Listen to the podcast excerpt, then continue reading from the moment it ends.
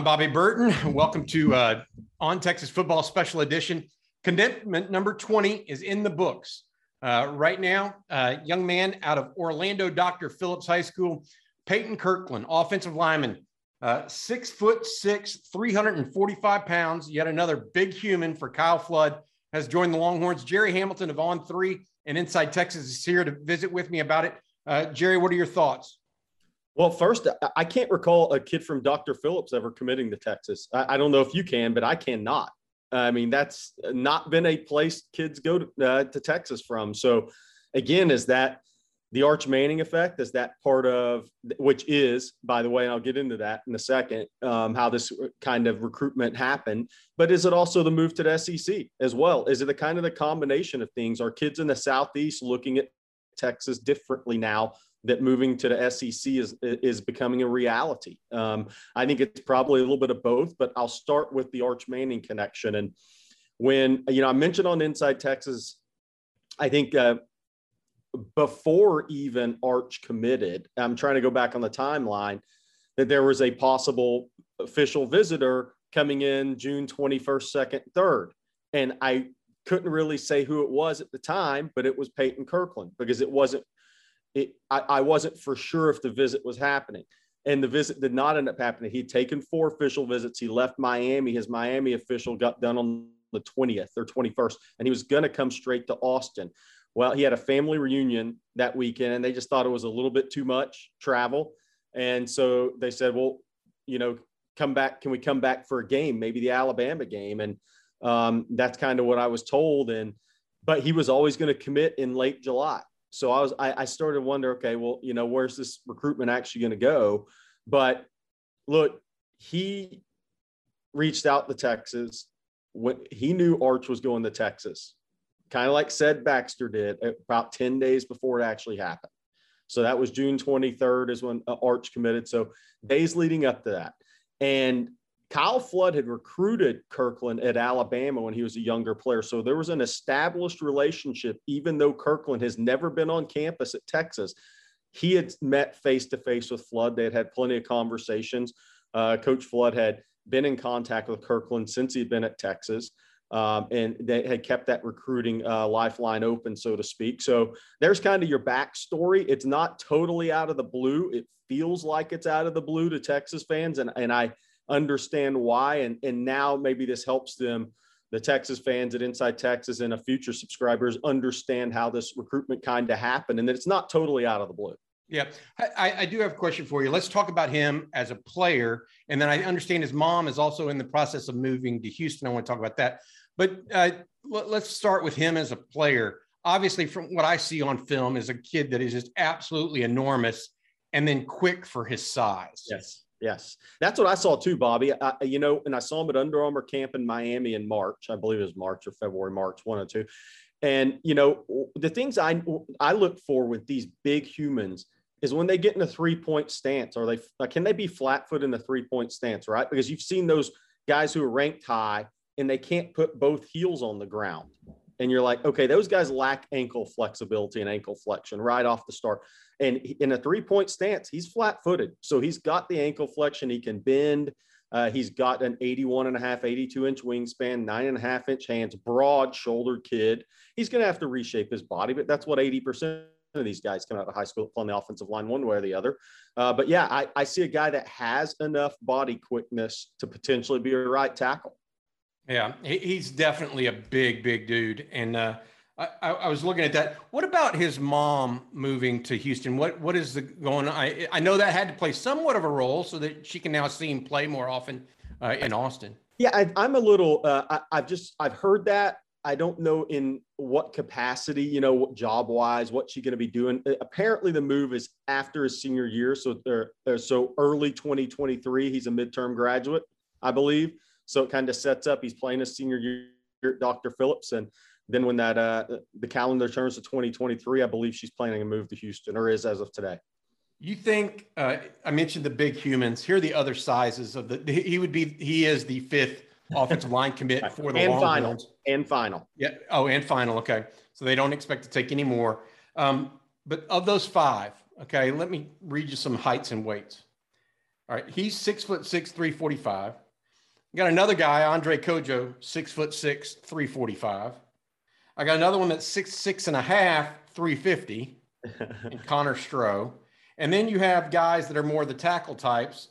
Uh, Goosby, Trevor Goosby, uh, out of uh, Melissa, six six, two sixty, yep. and then Jaden Chapman, who is probably I think the highest rated of all the group. He is actually the small, smallest at 6'4", 285. Um, and so, look, I mean, these are bonus size guys. Um, and I think it lines up with what they want to do uh, from a standpoint, uh, Jerry, of, of running the ball downhill while yep. also being able to work off the play action, right? Uh, That's uh, yeah. the whole idea.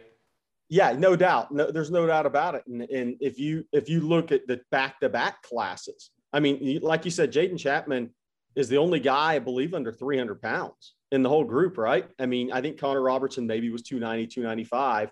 But yeah, no, there's no doubt. I mean, they're they have a type. They're filling, you know, we, we talk about are the are the positional needs getting filled in these classes? And look, I mean, offensive line certainly is. I mean, when you take a look at these classes back to back, um, they are getting everything they want from a physical standpoint, from a frame standpoint. Um, I, I, might that's actually brings up. I should probably make a post about that. But you know, the, the wingspans and hand sizes and everything of the two classes together. Um, but yeah, there, Bobby. To your point, I mean, I, I totally agree. Uh, they're they're getting the guys they want that they think fit uh, their scheme and moving into the SEC. Here, here's the next question. Obviously, he's at Orlando. Dr. Phillips, Peyton Kirkland is there's a running back at Edgewater um, that uh, is pretty interesting to Texas. Number one running back in the country, Cedric Baxter. Do those two guys know each other very well, or uh, very very much?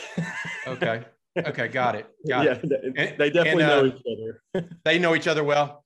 Yeah, I got it. And and so Baxter announces on August 10th.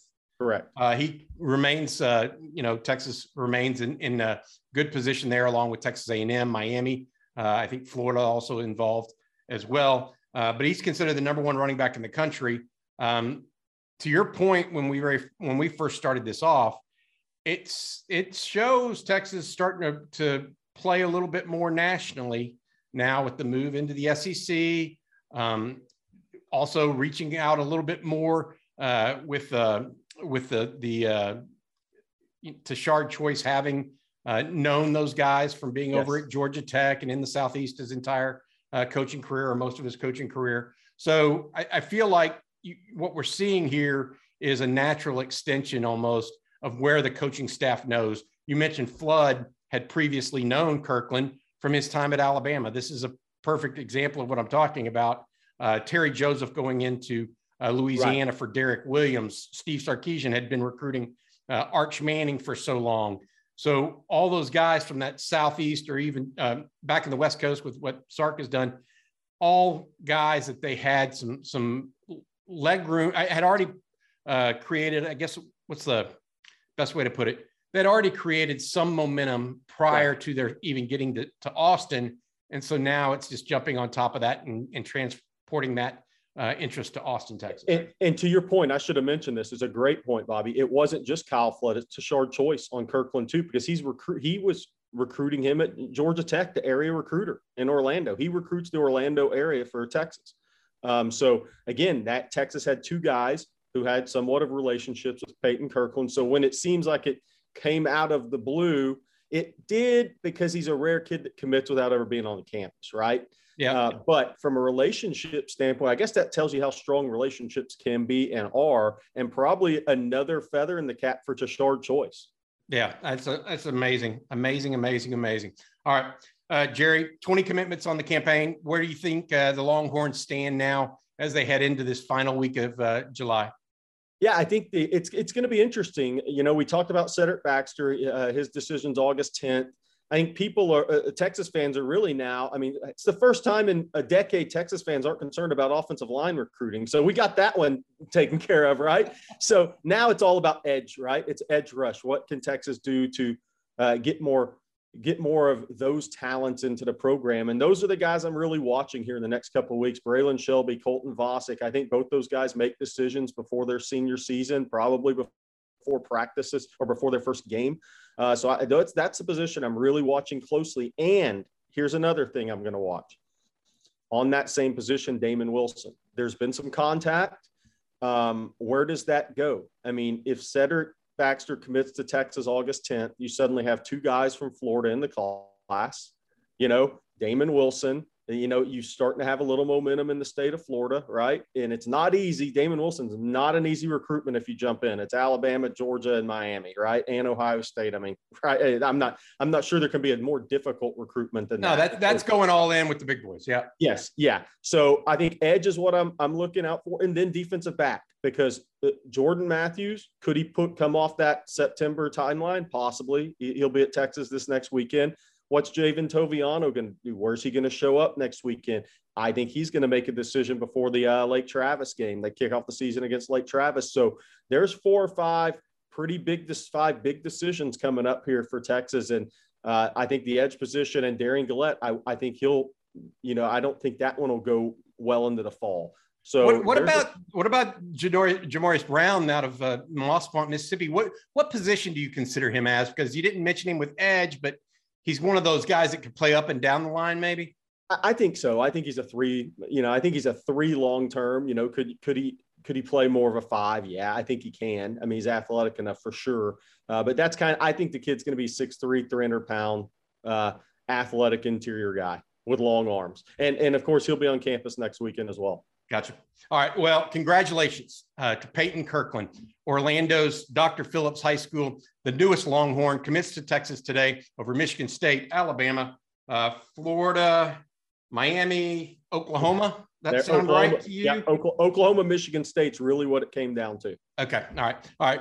For uh, congratulations again to Peyton and Hookem. Uh, for Jerry Hamilton, I'm Bobby Burton. This has been this episode of On Texas Football.